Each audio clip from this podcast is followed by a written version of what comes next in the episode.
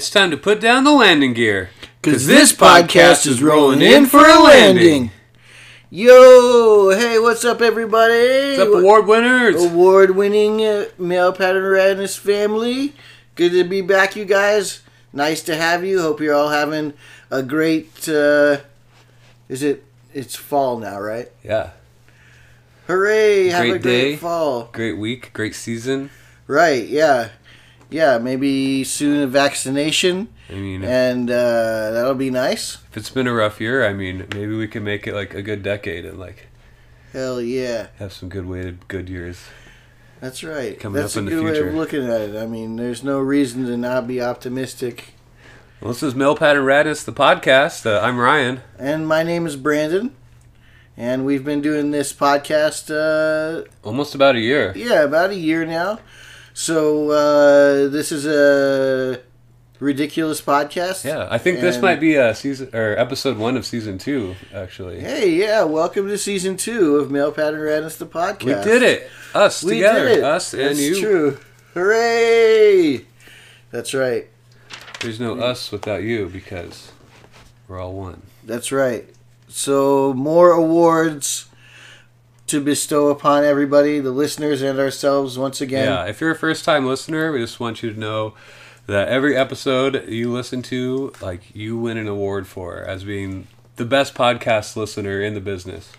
That's right. So whenever you're describing yourself in any way, you can always, always say the award winning before your yeah, name. put it on your resume. That's right. I mean, don't don't hesitate to put it on the very top Yeah, where it just says your name, like Yeah. the award winning Stan Rawlings. yeah, it's and uh, I think it's like a good policy to do your uh, resume in crayon to stand out. Right. And if like if you're doing like a restaurant job, like ask for like you do you have crayons? Like do you give out with your kids menus and then like write it out on the back of a kids menu and hand it to them and they'll be like, wow, this is unique and stands out. Exactly.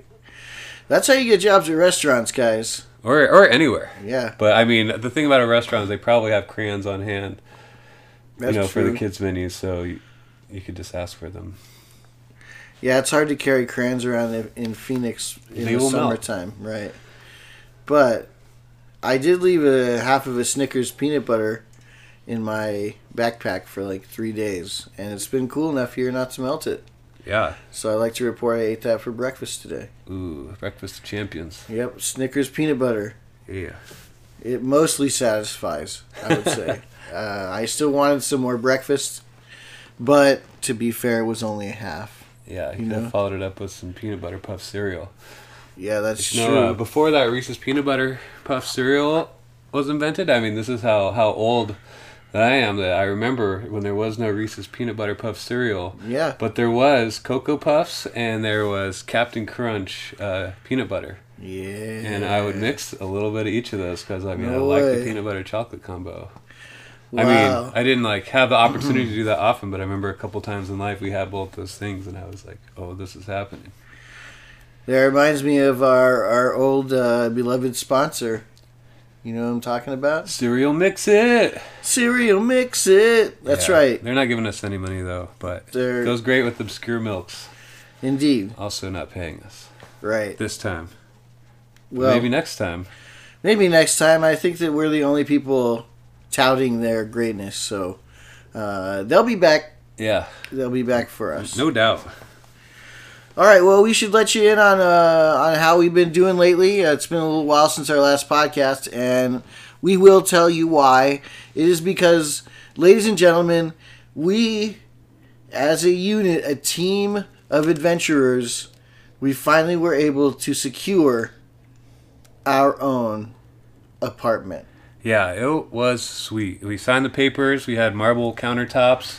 That's uh, right. Wood floors and the carpet. We had three bedrooms. We had like we each had our own bedroom and then like a third bedroom for like activities. Right. There's an island in the kitchen. That was one of my big, Yeah. big uh, pluses. And uh, Yeah, and first thing we did is make giant pancakes, just like an Uncle Buck, like that were so big that you have to flip it with a snow shovel. And like it was fun making them, but also like we were so happy to have our own space Yeah. and enough room that like I, you would flip it from the pan, but then like Brandon would be sitting at the table, all sitting down with his knife and his fork in his hand and an empty plate, and I would just like throw it. But the pancake was so good, big, it would land on the table, but like then also over his head too. it was just draped over him, and he'd have to eat his way out, and then like It was incredible. enjoy the rest. Yeah. with a knife and fork. Yeah, we really celebrated, guys. That was, uh, and I mean, I I was tearing through that pancake for Yeah, we were living like adults because we hours. we had to uh, get out of the Chuck E. Cheese because they reopened. right. we were living in the exactly. abandoned Chuck E. Cheese with our sweet NBA Jam game. Yep. But we had to get the heck out of there, so we are just like, you know what, let's do this. And we signed the, the papers under fake names, of course. Under Right. one of our aliases. It was uh, our Pennsylvania wrestling names, but but we kind of had to burn those those identities because Right. Exactly. everything was going great. And then one day we were coming back from one of our adventures, and we see we're on the first floor, and we're walking up, and we see our neighbor's baby from the third floor on the railing precariously, like looking like it's about to slip. Mm-hmm. Yeah, and so the baby, you're not going to believe this shit. The baby slips out of the grasp of whomever is holding the baby. And Ryan and I simultaneously reach out with our hands and grab the baby from midair and pull her into our bosom Yeah, to safety. You saved the baby, That's right, the baby was saved by us. like as gently as possible too. And so we really feel like we did a great job. Now, And the secret to catching a baby like that is you got to go down with the baby. You know, you can't just like let it jostle in your arms. You have to like, you know, catch it.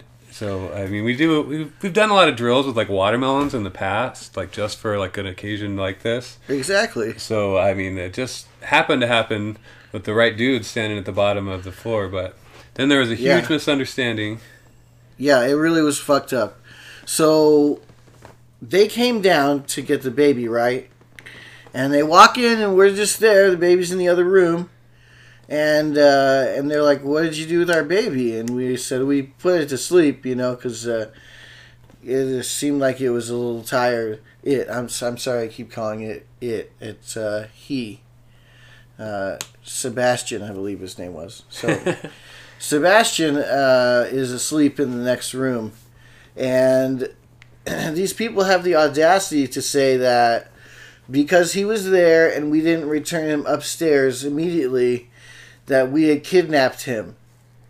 Yeah, and like really, we were just concerned for these bad parents that dropped their baby off of the balcony, and we had called uh, the fire department because we didn't know who to call, and uh, we Right. just think that they're good guys over at the fire department, and they might be able to help us out, and like, uh, so we are gonna tell them, but then the people started like, you know, screaming and yelling a lot and saying we stole their baby, so we just kind of panicked and, and ran, and we abandoned that that apartment.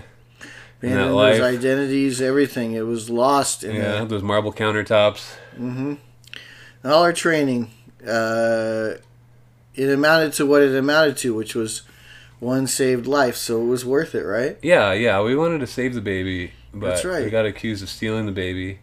So we we we bailed out and we went to the next logical location, um, which are uh, the, the dinosaurs. Uh, I don't know if you know what the dinosaurs are. They The are Cabazon dinosaurs. the Cabazon dinosaurs. Uh, if you we live in Phoenix, and if you drive away to to uh, L.A., Just west of Palm Springs is where Yeah, you find the there's- dinosaurs. Yeah. There's these big dinosaurs made out of I don't know what they're made out of metal, but they're life size and they're hollow, and you can go They're inside of them. and And they're awesome. Yeah, actually set up shop inside the Tyrannosaurus Rex.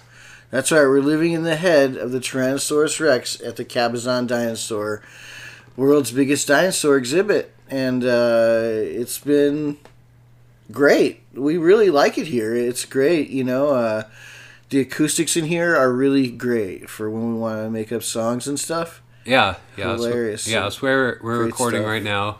Is, Right. in, is in the dinosaur, and uh, you know, there's been some tourists going through. Uh, probably not as much as normal right now. Probably a lot less uh, foreign travelers coming through, uh, just because Yeah. of the pandemic and everything that's going on.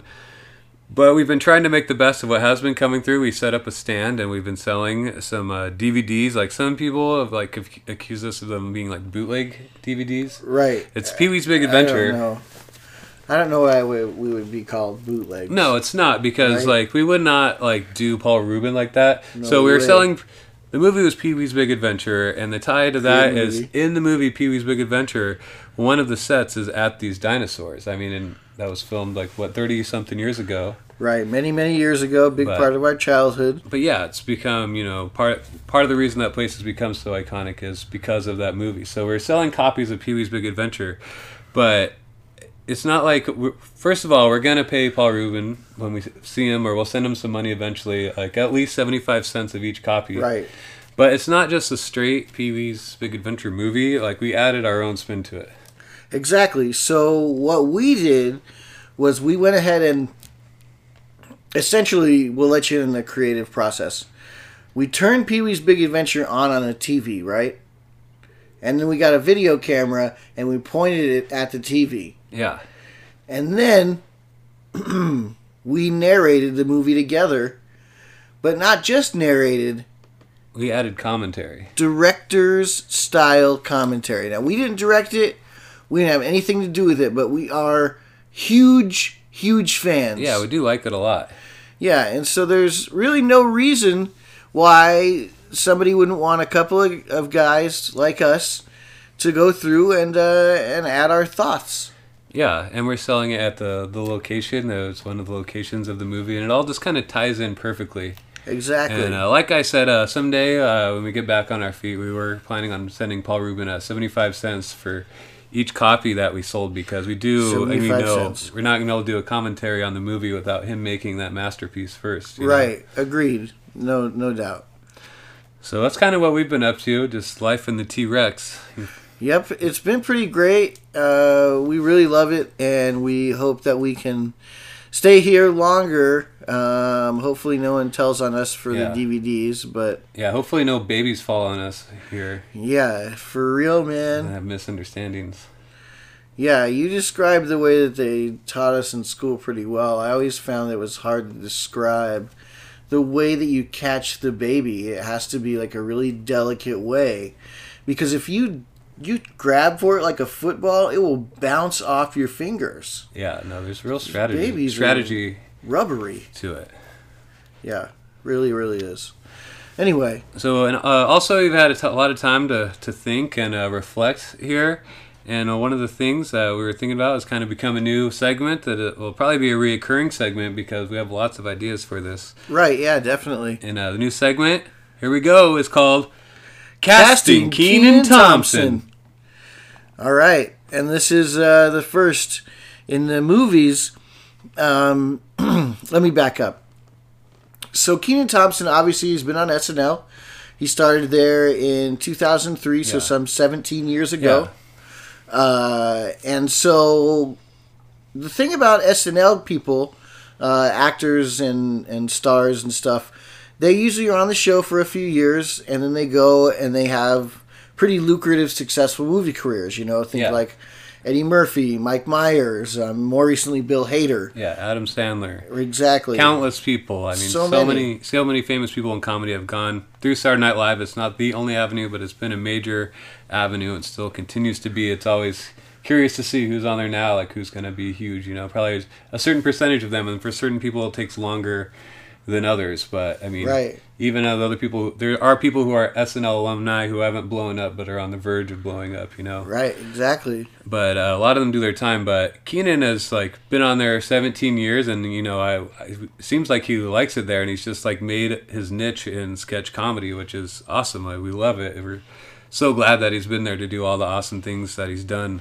Yeah, he dedicated his life to sketch. Yeah, and he was pretty he was great. Been doing it since he was a kid, as you probably know. He was on that show All That in the 90s. Right. It was like a kids an attempt at a kids sketch comedy show, which is pretty Right, funny. I remember yeah. liking it when I was a kid. Me too. And then um, after that show ended, him and the other breakout star from the show uh, made the show Kenan and Kel. Kenan and Kel, that was him. Yeah, Yeah, and they made the movie Good Burger, so he was in movies. a little bit right. Uh, but and then after that, he was been on Saturday Night Live. He's been there for 17 years, and So, I mean, he could have been there for three years and started making movies, and we're just uh, trying to cast him in some uh, some movies that have happened that could have been him. You know, uh, if he wasn't dedicating his life to, to sketch comedy Exactly. that right, he was. So right. we wanted to to cast him in some things, some places we thought he would have been good, and we hope you agree. And if you have some other ideas, if you're screaming them out right now, you think of a movie you know would be great in, you could uh, hit us up on Twitter. That's right. What's our Twitter handle? Male Radness. Male Radness. Look us up on Twitter. Hit us up there. Uh, tell us anything you like, but uh, most importantly, let us know what movie you think Kenan Thompson would have made a great addition to. Uh, the first one on, on our list uh, is Transformers. We figured we could recast him in Mark Wahlberg's. I almost called him Marky Mark. in Mark Wahlberg's uh, role as like the lead guy, you know, and so Yeah, I mean, we are not that familiar with the Transformers franchise, but we're pretty sure Mark Wahlberg was in a lot of them. So we think if you let Kenan do that, then like uh, he just could build up some money, so he could ha- kind of be able to just do whatever the heck else he wants. Because there's probably a lot of other like smaller films and like you know comedy ideas that you can do once you're you're financially set and you don't have to to worry about paying the bills anymore. mhm. And uh, so yeah, we got him the Transformers, and then uh, after that, we thought it would be really good. And like uh, you know, they remade Mary Poppins a little while ago, and we thought it would have been cooler if it was starring Kenan Thompson. But instead of Mary Poppins, like that'd be weird if his name was Mary Poppins. So we'd change the name to Marv Pippins, and it would take place in America. It'd be an American Marv Pippins. I really think he would he would be great. So yeah, I mean, just give yourself a couple seconds to imagine how great Kenan Thompson playing the role of Mary Poppins as Marv Pippins could be. I mean, imagine him flying in on that umbrella. He would be Yeah, hilarious. imagine what the heck he would pull out of his bag. I know he would be incredible. I think that's one. Of, that's definitely one of my favorites.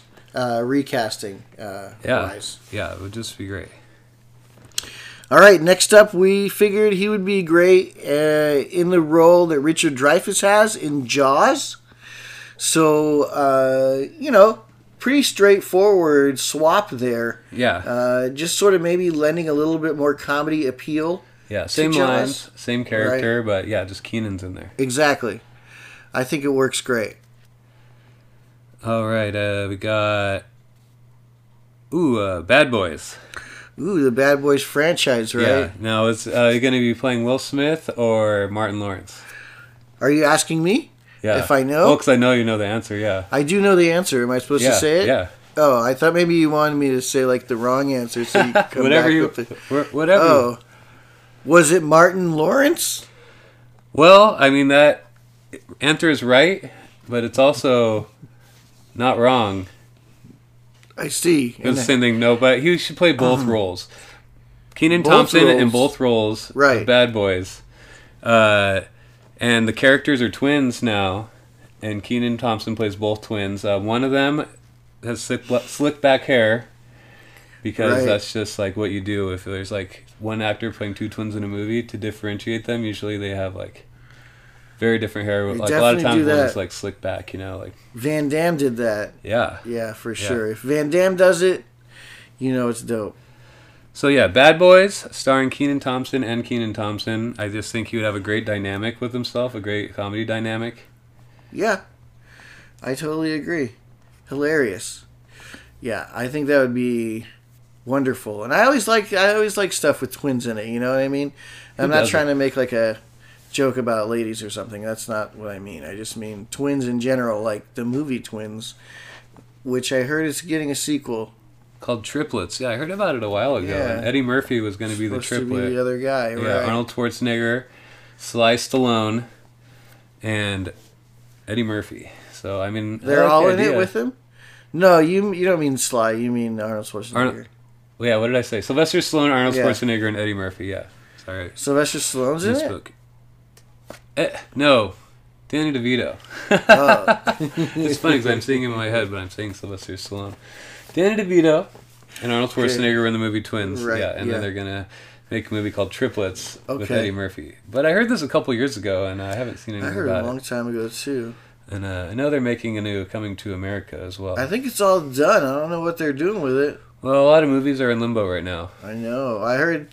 I just read that they're doing a Godfather three redo. So he he put a new beginning and a new ending on it, and it's called Godfather Coda: The Death of Michael Corleone, and it's coming out into theaters. This is real?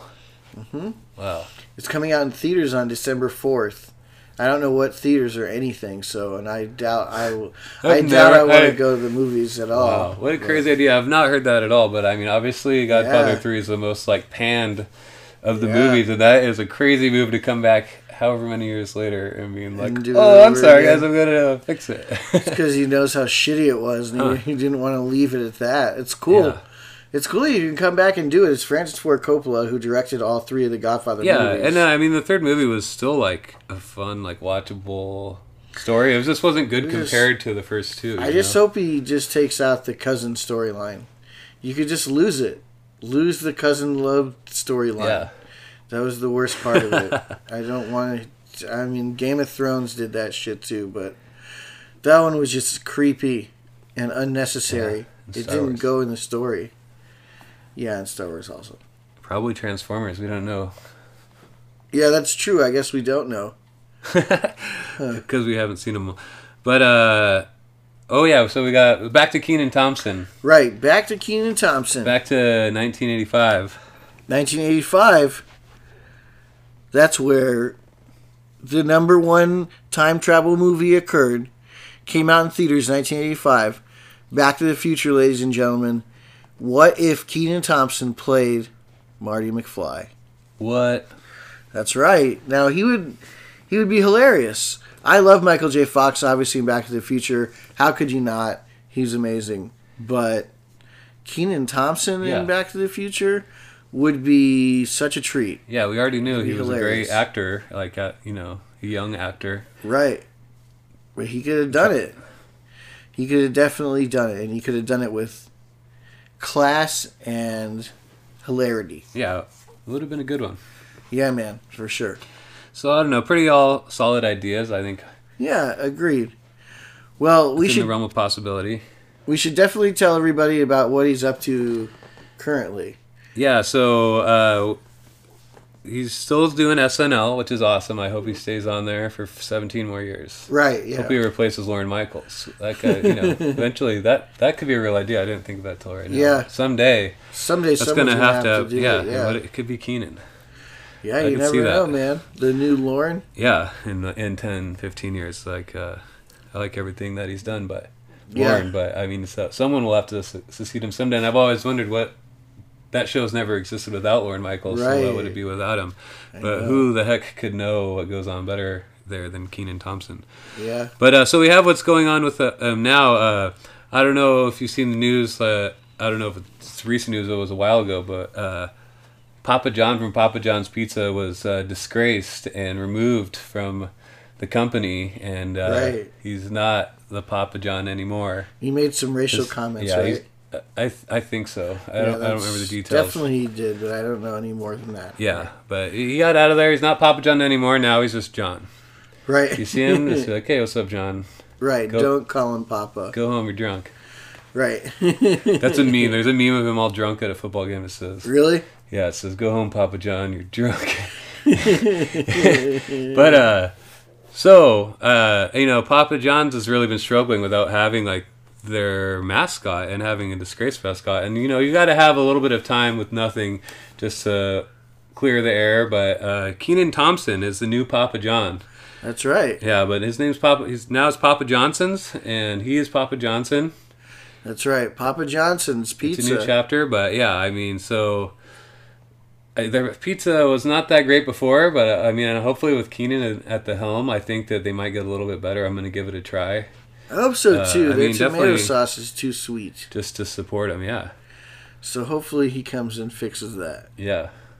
Well, hit up Kenan on Twitter and tell him that uh, the sauce is too sweet on Papa John's pizza. Yeah, let him know because he's, gonna. Need he's the only know. one that can fix it now. Yeah, he's gonna need to know these things going into the office. Yeah. So Or- Yeah. Kenan, we love you. We respect you. We appreciate everything you've done. Yeah, one love, man. Keep on trucking. Uh, sorry, I Best said of, that. best of luck with more SNL, taking over SNL, and uh, Yeah. and the the Papa Johnson's gig. It'll be great, man. We'll, we'll be watching for sure.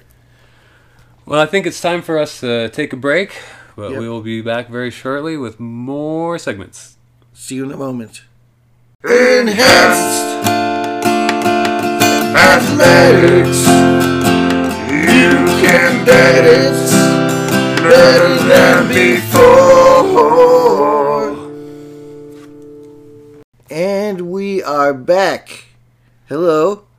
And now for another segment. So this is a this is a sort of a, a newly named piece that we've done before. We have had this um, this particular uh, topic covered in several other episodes. Now, the idea that we have uh, is to essentially add new rules, new life, and inspiration to to sports. Yeah, I mean, sports are, are great. We love them. But, you know, a lot of things are done because of tradition, and a lot of sports are, are antiquated and can uh, be made way, way, way more exciting. And I think uh, we're just missing a lot of opportunities, like as a civiliz- civilization, with our, you know, tests of athletic feats. You know, we have these games, but we just do it the way we do it and have these roles because it's the way we always did it and we want to you know stick within those parameters we're not trying to invent a new game but we're just trying to we want to make the games that exist out there already better and make them more exciting. And this one today like uh, Right. at first we were you know not sure if it was a great idea but as we got into it it was the best idea. This sport needs probably the most updating. It's golf. Right. Now, golf is something that appeals to older people who like a slower game, yeah. But, you know, that's not a very large demographic, to be honest with you. And I don't know, like, I don't think when I get old I'm going to like golf, and I'm sure a lot of other people feel the same as me. I, I mean, yeah and I don't hate golf, but I don't actively watch it. and spectating golf on TV, I mean, is a great way to like fall asleep if you need to fall asleep. You know, just Right. like put that on, and the, the lack of of action, you know, will, will get you to sleep in no time. Right. So like when I hear a podcaster to talk about golf, like I hope you're still awake right now. Like wake up, wake up. Yeah, please, guys, please This don't. isn't your grandfather's golf anymore That's right. because we and with your help are going to rally the PGA to change some rules and make things more exciting and we're going to shake things up and I think that so many more fans are going to come into the game if you do the things that we were talking about. And I mean the first one uh, is the biggest most exciting shakeup and it's uh, head-to-head holes. So traditionally in golf, you know, uh, people go one at a time, and uh, it's very orderly. And most of the game's still going to go like that. But we have uh, updates on uh, holes 6, 12, and 18. right? Every three holes, essentially, Yeah, except for the third one. yeah. So how's this going to work? Okay, so head to head holes is uh, a way uh, for both golfers to to swing and advance the ball not not separately simultaneously on the same fairway. Yeah, and there's a starting gun. Uh, we're gonna take. Uh, this will add a little more excitement too. It's like kind of what's exciting about like uh, a running race. I mean, that's something that could be updated too. But you know, what's the most exciting part of it? The crack of the starting pistol. You know. Absolutely. So we're gonna do this on hole 6, 12, and 18 for the head-to-heads. Uh, two golfers, or I mean, we could even do this with you know four golfers, three or four. Uh, Yeah. we can see how, how the league reacts. But starting at the same time as the starting pistol, and from there it's a, it's a game of speed, you know. Right. Well, speaking of, of doing four or five different players at, at the, on the same fairway, Yeah. uh, in in in uh, Australia they have a league which is sort of like uh the XFL uh, would be to the NFL. Yeah. And it's the same sort of um, sort of golf league as this, except they tackle each other. Yeah, and it's every hole's head to head, and it's tackle golf. Right, exactly. I mean, that's pretty So exciting, but that is just like it's chaos. It's That's crazy. For, that's for some rough riding. Yeah, yeah, we gotta. I mean, it's fun to play for a game, but professionally in America, I mean, it's just like careers are gonna be over so fast Right. if we're doing tackle golf. Right, exactly. And it's hard. It's hard to have a really good golf swing when your biceps are huge too. Yeah, a lot of the think. rugby guys, yeah, are into the tackle golf now. Right. They retired or quit rugby, and they're trying to to make their money in tackle golf. tackle golf. Yeah. So uh, the benefits, so you're going off at the same time, uh, teeing off at the same time, but Mm-hmm. you know you're counting your strokes as well, and the officials are counting your strokes. Also, the officials are ref, are umpires, because we all know that they're the only uncorruptible uh, sports officials that you know. The rest of sports uh, referees and judges have been tainted uh, and can't be trusted. So we uh, believe in only uh, umpires, which originally started in baseball, but you know they're going to be instituted in all sports if we have anything to say about it soon Again. enough. So golf's going to have umpires, and they're going to be counting the strokes. The first one to get their ball in the hole gets negative two strokes. So it's all going to be a strategy of like how fast you want to go and measure. Like it might be worth it to Right. to do two quick ones if you can get in first. But if you don't get in first, you don't get those two strokes off. But the other benefit is if you're the first one in, you get to go to your competitor's golf bag and you get to choose any club out of there to take out that they can't use the rest of the game. Wow, that's fantastic. Yeah. Any club, so I could take the putter if I wanted. Exactly. I mean, there's different strategies. I Oh. mean, if you know that their favorite is a nine iron because you golfed with them a lot of other times, or they're a professional and you watch their YouTubes, like you can pull that club. Or a putter is probably going to be pretty popular Yeah, you would because guess. yeah, you got to putt with something else. But people might start carrying two putters. You know, you can only have a certain amount of Right. clubs, so you might uh, get a backup.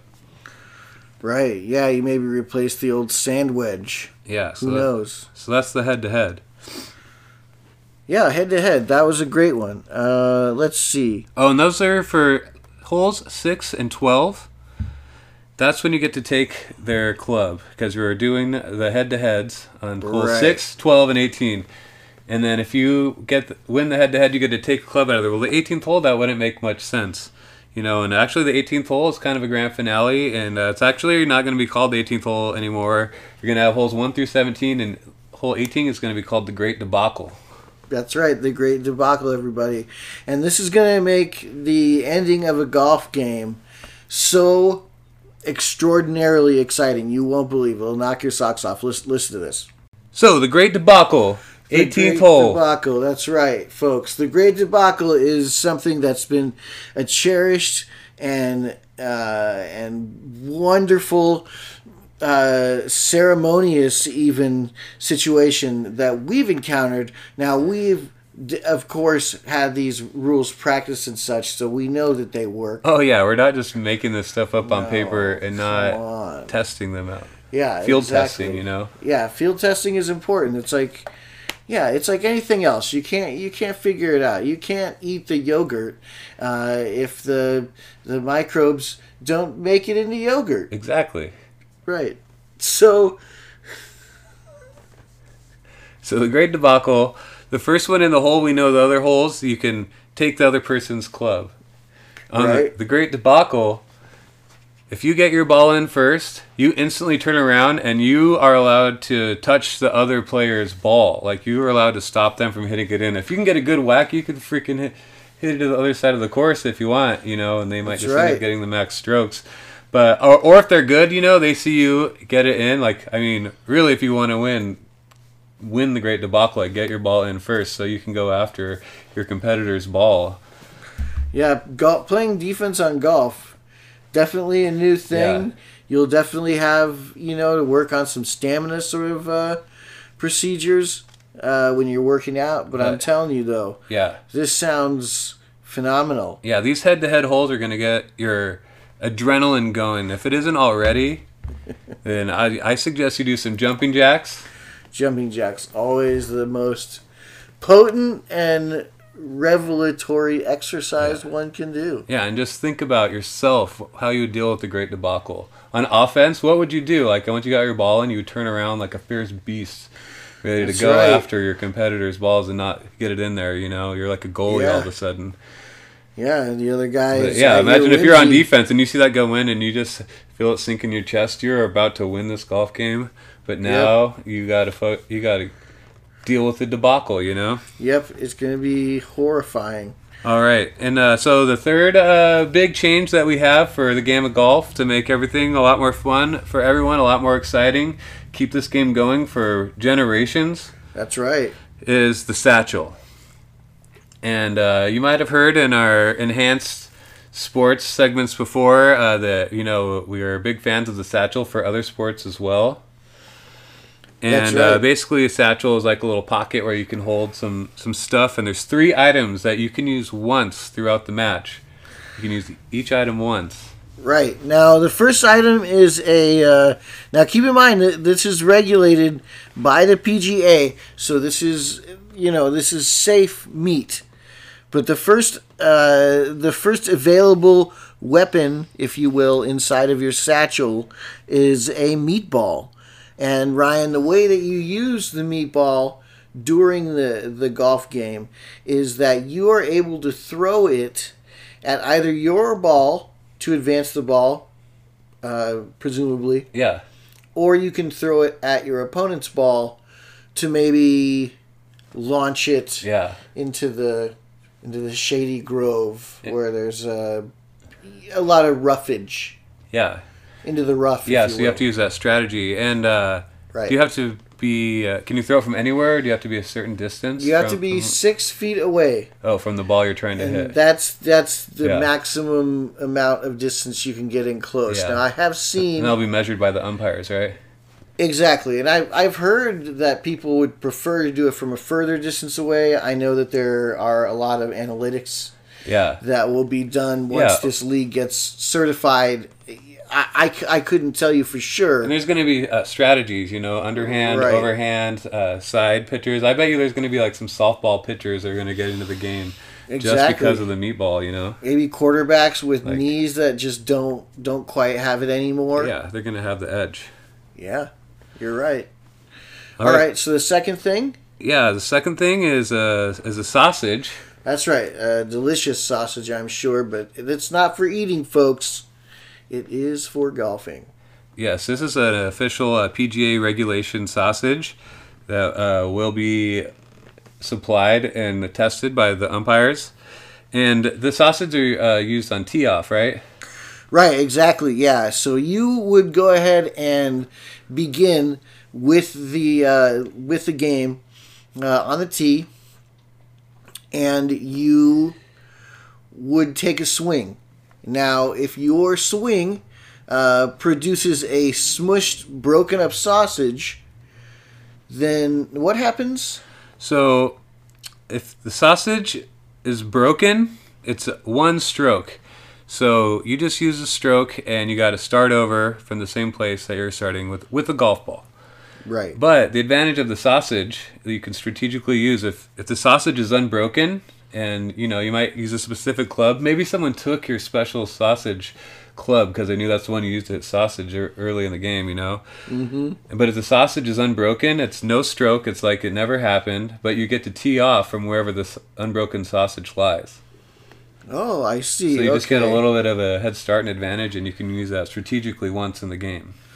So if the sausage remains unbroken, then No stroke, no stroke. Wow. and you get to play it from where you the get sausage. to play it where the sausage lies. Yeah. So I mean, who knows how far someone could hit a sausage if it didn't break? Yeah, I mean, it it's like a normal ways. person. It's like I would imagine it would be like a little advantage. It doesn't sound like much, but in the hands of professionals, like this is a game changer. yeah, I, I'm sure anyone who plays golf or enjoys the sport would completely agree. Yeah, Uh, imagine what Arnold category. Palmer could do with with the with the sausage in the satchel. Yeah, he would definitely have, he would have an edge. Yeah, I mean, he really would. I mean, I'm sure he ate a lot of uh, sausages to go with his um, famous beverage. yeah, it was a good one. Right. I still like it. yeah, it's, it's it's not bad. Iced tea and lemonade. Right. It's nice. I, I like it. So uh, up to, the so that's the sausage, and the third thing in the satchel. Uh, I don't know. We've done this enhanced sports thing, the a few thing, uh, enhanced athletics a few times. Uh, listener, award-winning listener, can you guess what the third thing in the satchel is? That's right. We've had it in our other satchels. This item is very important to all sports, it seems. It is. Dun dun dun. The, the egg! egg! The almighty egg. That's right. The incredible edible egg. And the egg. Now, the egg doesn't come into play. Nobody hits it off a tee. Nobody throws it at anyone. The deal is this the egg remains in the satchel the entire game, and your opponent has to try in a, a conniving, crafty way somehow of getting to the egg from the outside and breaking the, your egg. Yeah, the name of the game is Protect the Damn Egg. That's right. Now, Ryan, how many how many strokes do you do you get minus or plus as far as that'll go? So, let's say you crush an egg. Uh, you crush my egg, right? Yeah. Say I crush John Daly's egg. Okay. He would get a five stroke penalty. So in golf, you want to have the least amount of strokes. These professionals usually scoring zero or in the negative amount right. of strokes. Okay. So sure. a five stroke penalty could be a huge game changer. Like you could be about to sink the winning putt in the debacle, and like while you're going head to head and caught up all in that, someone breaks your egg, and then you're just went up five strokes. Damn. And the game has changed. And then there's going to be times where like the egg is like chipped but not broken, you know, and the umpires are going to have to determine that. Like there's a little membrane, there's nothing leaking out. Mm-hmm. And like the egg is unbroken, you know, and that's going to change the game. And people are going to have T-shirts like from when that changed the championship, like the egg was unbroken. you know, standing on the sidelines. Yeah. And uh, so the egg is definitely going to be another game changer. Like protect the egg. Yeah, protect the egg, and that's that's a huge, huge part of this game. Um, so I mean, it's definitely an addition. It's definitely something that you're going to have to look out for in a different manner. I don't know where the caddies would come in on this one. I'm not sure.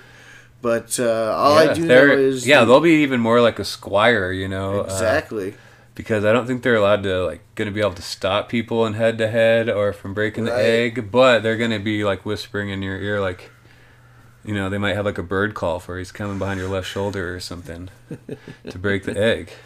That's right. Well, that was the golf uh, satchel for you, everybody. Uh, it's definitely one of our favorite uh, parts of all the sports that we've enhanced with uh, with this sketch again titled Enhanced Athletics. Yeah, and uh, I mean, the name of the game is to change the game. That's right. Yeah, that's right. We want to make it more exciting for you. That's all we're trying to do. We don't want to insult anybody, offend anybody. Yeah. Make anybody feel like we're trying to take over. We're just suggesting new rules. And that's that's our that's the name of our game yeah, we just uh, we're updating it because we love it and we want it to stick around. And uh, we live in a new world, and we're you know always going into to the future, and so that's right. Keep rolling with it. So how to protect your protect the egg. Don't break the sausage. Practice pitching your meatballs.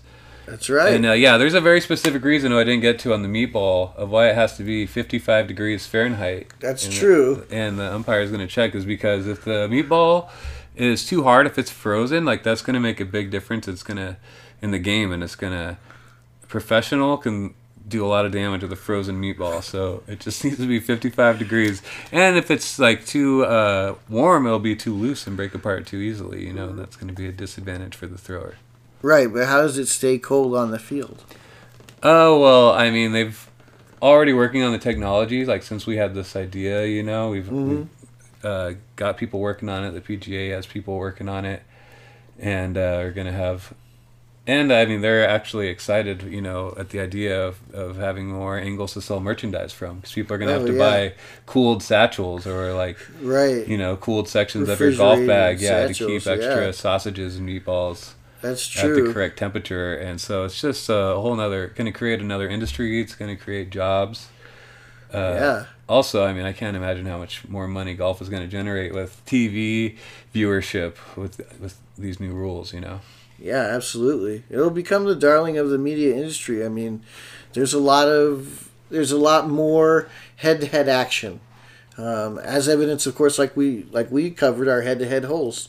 Uh, you know, I'm just I can't wait to see this all in action, and I can't wait for you guys all to uh, to start coming to these games and seeing. I mean, uh, it's not a game, I guess. It's a a, a round.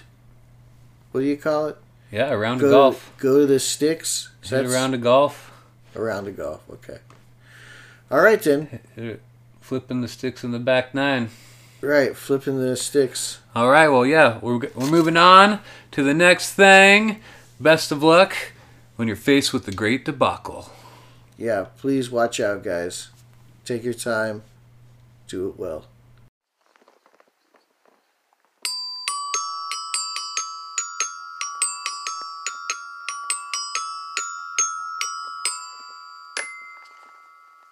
What up, everybody? We're back Hello. again. We got another one for you. And uh, this one is called Fresh Baked Conspiracies.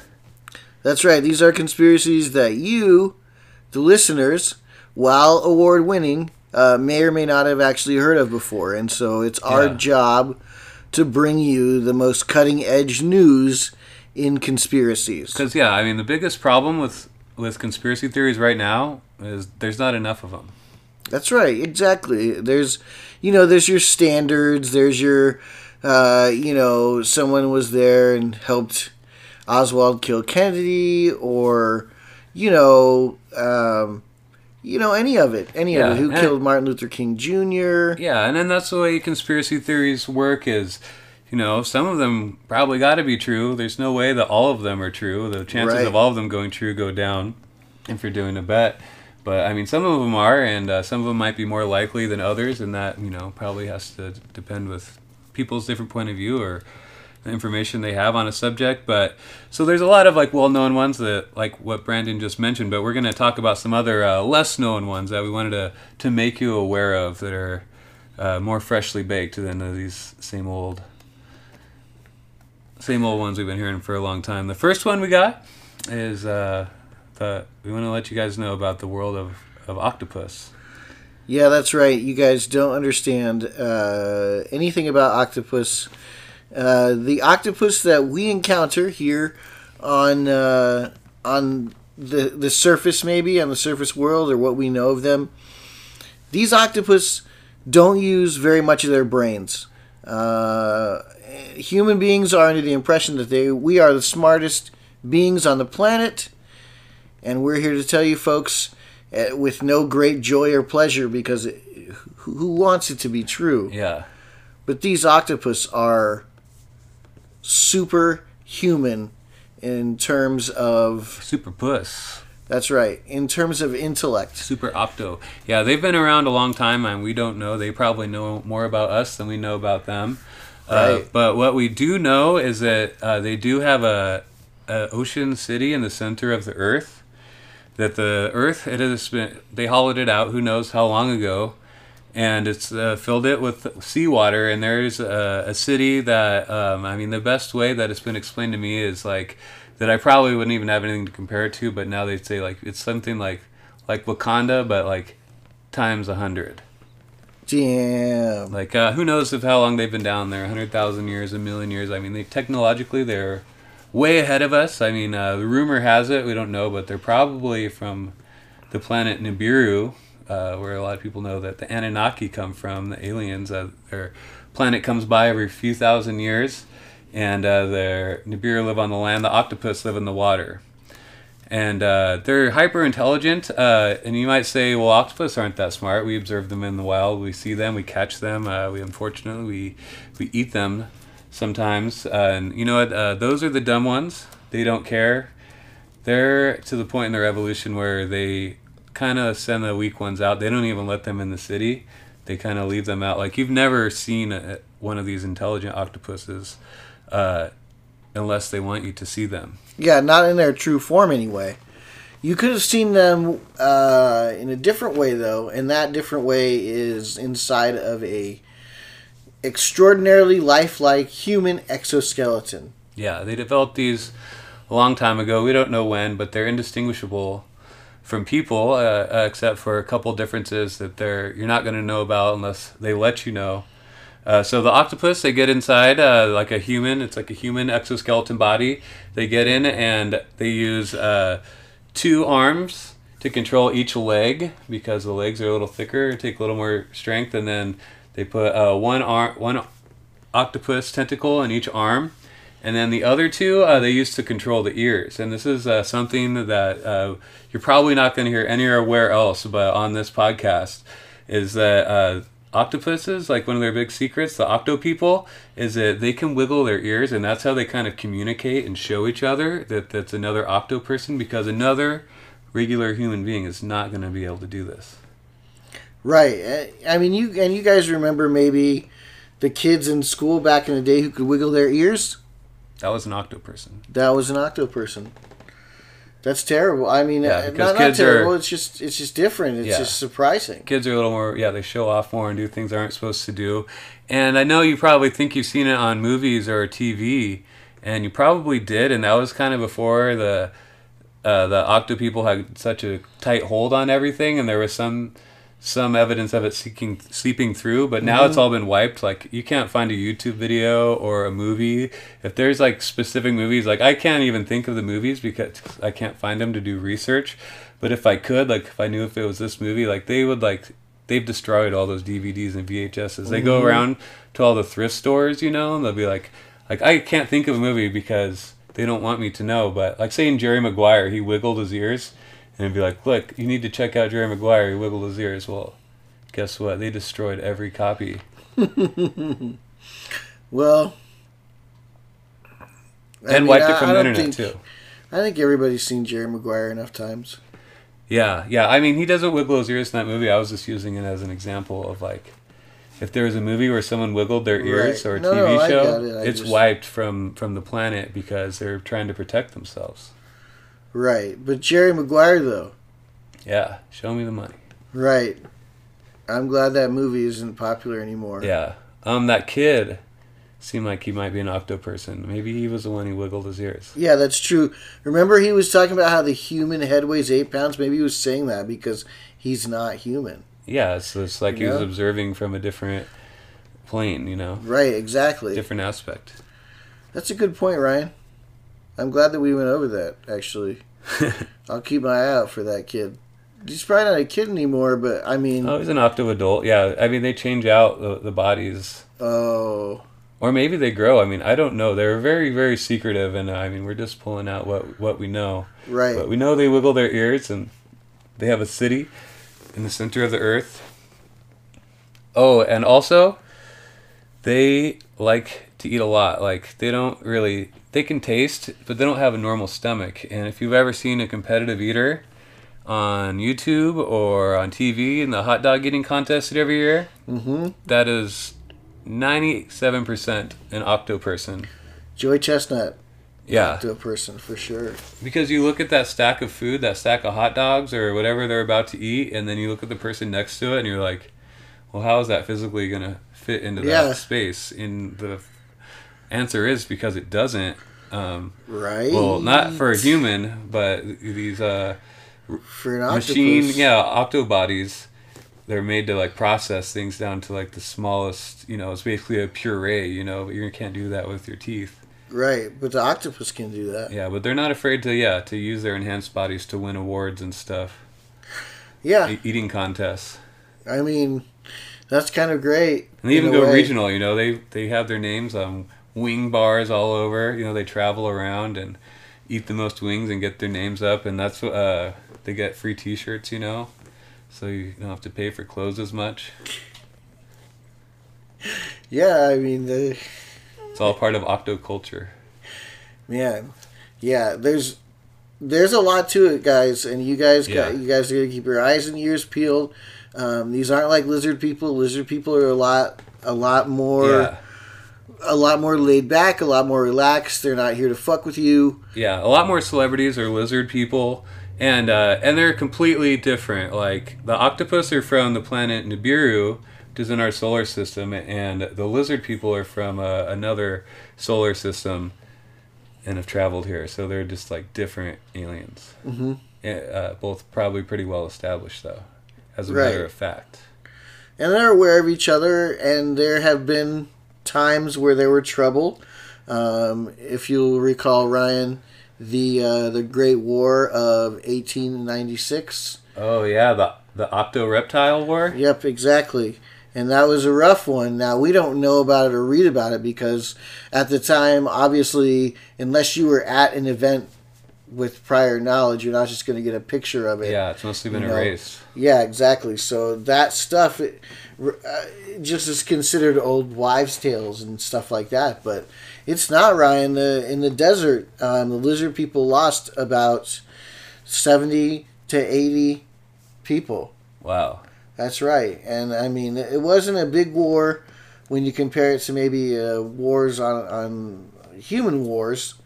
But still, I mean, there there was losses on both sides Yeah, a lot of lizards. and these guys i mean yeah it's not i mean how many of them are there really i we don't know i mean they they could have only a few of each Yeah. the octopus probably have a lot more people here than the lizard, lizard people because the octopus Oh, they do. They're really well established. I mean, I've heard Yeah, they have, they have a city of like sense. millions. Most of them just chill in the city in the center of the earth and run things from there. hmm But I mean, uh, that's about all we have for that. I mean, if you know anything more, like if you see anything, if you know, if you see anyone's ears wiggle, like please let us know. And uh, I mean, we're not enemies of the of the octo people in any way, or of the intelligent octopuses. Like we've been living in harmony for a long time and not even knowing it, and that is their choice. And hey, you guys are pretty cool. yeah absolutely all right I wish I could eat that much. well Like, don't you wish you could just like go to Taco Bell and get one of everything and actually be able to eat it? It's like once in a while. i think that'd be really great actually yeah i think it'd be great to go on a date and have a chicken nugget eating contest Ooh, yeah, that's a great first date activity. yeah dude could you imagine how fun it would be Yeah, because chicken nuggets are cheaper than ever because of the, you know. Yeah, Not to bring up more yeah, wars, yeah. but the chicken nugget wars of the fast food restaurants, they just keep making cheaper nuggets, you know? Burger King has a, what is it, a dollar for eight? Yeah, I don't know if they're just mixing in more sawdust into the, the chicken puree mix so they can pump them out for cheaper or what, but Yeah, I don't they know. are dirt cheap. Yep, Another conspiracy theory, I guess. We haven't looked into that or researched that, though. That's just. Uh, let's check it out, man. Yeah, but we do have another one for you, and uh, this is uh, the pepperoni conspiracy. Yeah, that's right. So this conspiracy comes from a long, long time ago. Uh, around the around what 1952, I believe. Yeah, 1952 was the year that uh, changed pepperoni forever. Right. So 1952, we're talking about Harry Truman's administration. Now Harry Truman's uh, Attorney General. Now he had a peculiar name. Ryan. His name is uh, Dr. Ronnie James Pizza. Ronnie James Pizza. Yeah, and everybody. he had to deal with uh, the pepperoni poisoning of 1952, and there was just like a bunch of pepperoni, like most of the world's pepperoni, just like uh, had been tainted, and the most people don't know this, but pepperoni used to be in like a lot more things. Like I don't even know if you ever noticed, but you see pepperoni on pizza, but you don't really see it on anything else. And you might just think maybe pepperoni's just you know the best on pizza and sucks on everything else, and that's why.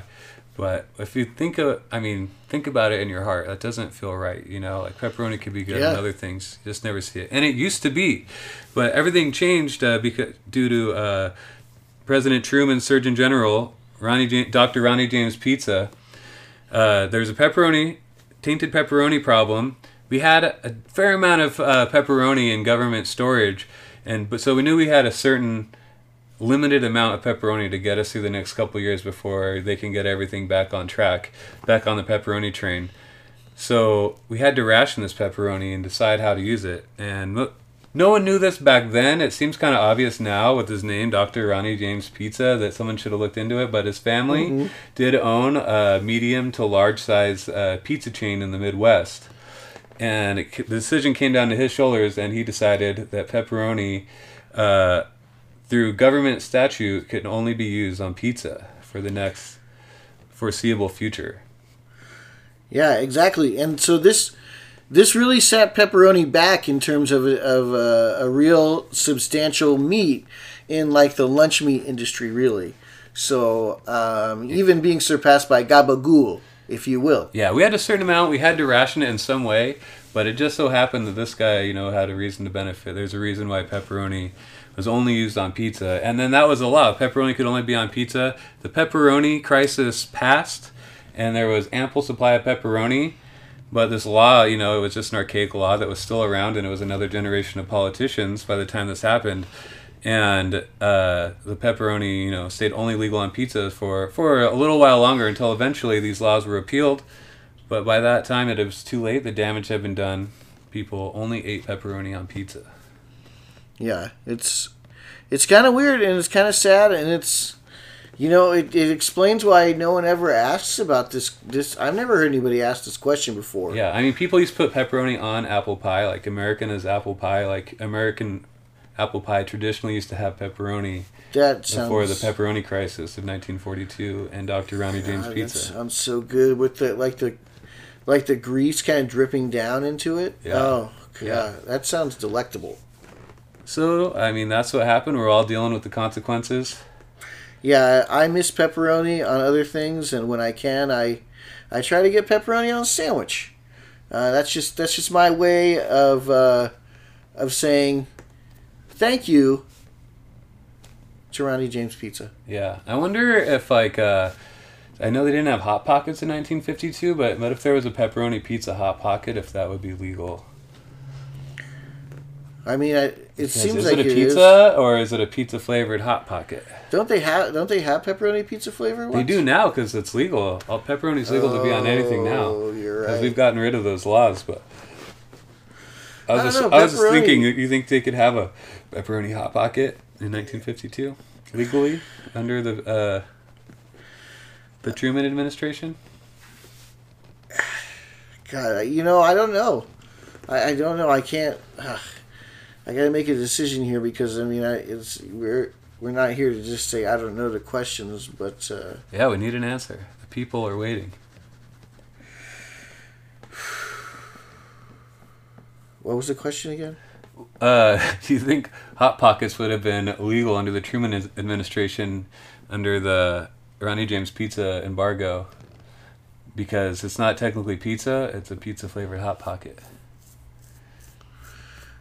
I think hot, I think hot pockets would be legal. They're kind of like pizza. No, I Ronnie James Pizza had an iron fist, and he would not have allowed it because his family's pizza chain didn't serve them. But I, that's just my opinion. What do you mean it's But your it's opinion? a big what. It's a big what if because they didn't have hot pockets, so we'll never know if they would have been pizza hot pockets. Would have been could have legally contained pepperoni. They're the same thing. They're just a shitty slice of pizza folded onto itself and bonded, right? Yeah, but pizza's open faced. Like you couldn't have a pepperoni calzone in 1952 Why not? because it could only legally go on pizza. Wait, you didn't tell me the calzone was illegal. A calzone's not pizza. It's just the way that the, the laws were Calzone. worded. Calzone's pizza. Also, uh, Dr. Ronnie James Pizza's family did not have a calzone on the menu, and their biggest competitor did. You know, there's a reason why all of this works the way that it does. You know, Okay. just follow the follow the money with the pepperoni. All right, I, I okay. I'm following it. All right. Uh, well, I think that's about it for this segment. Yeah, that's it. This has been a great episode. It's been nice to have you guys. Yeah, thanks for sticking around with us. We had a lot of fun talking about ridiculous, ridiculous things. Yeah, that's right. That's a, that's how we do. We It's a hope good that time. you took us not seriously at all, except for you did, and your whole life has changed. Right, and definitely don't forget the new the new golf rules because that's uh, if anything we want to impart to you, we want to give you the opportunity to change the sports you love into the masterpieces they deserve to be. All right, well, we love you guys. We'll catch you next time. Cheers, folks. So long. Sucking two ball skeleton theory.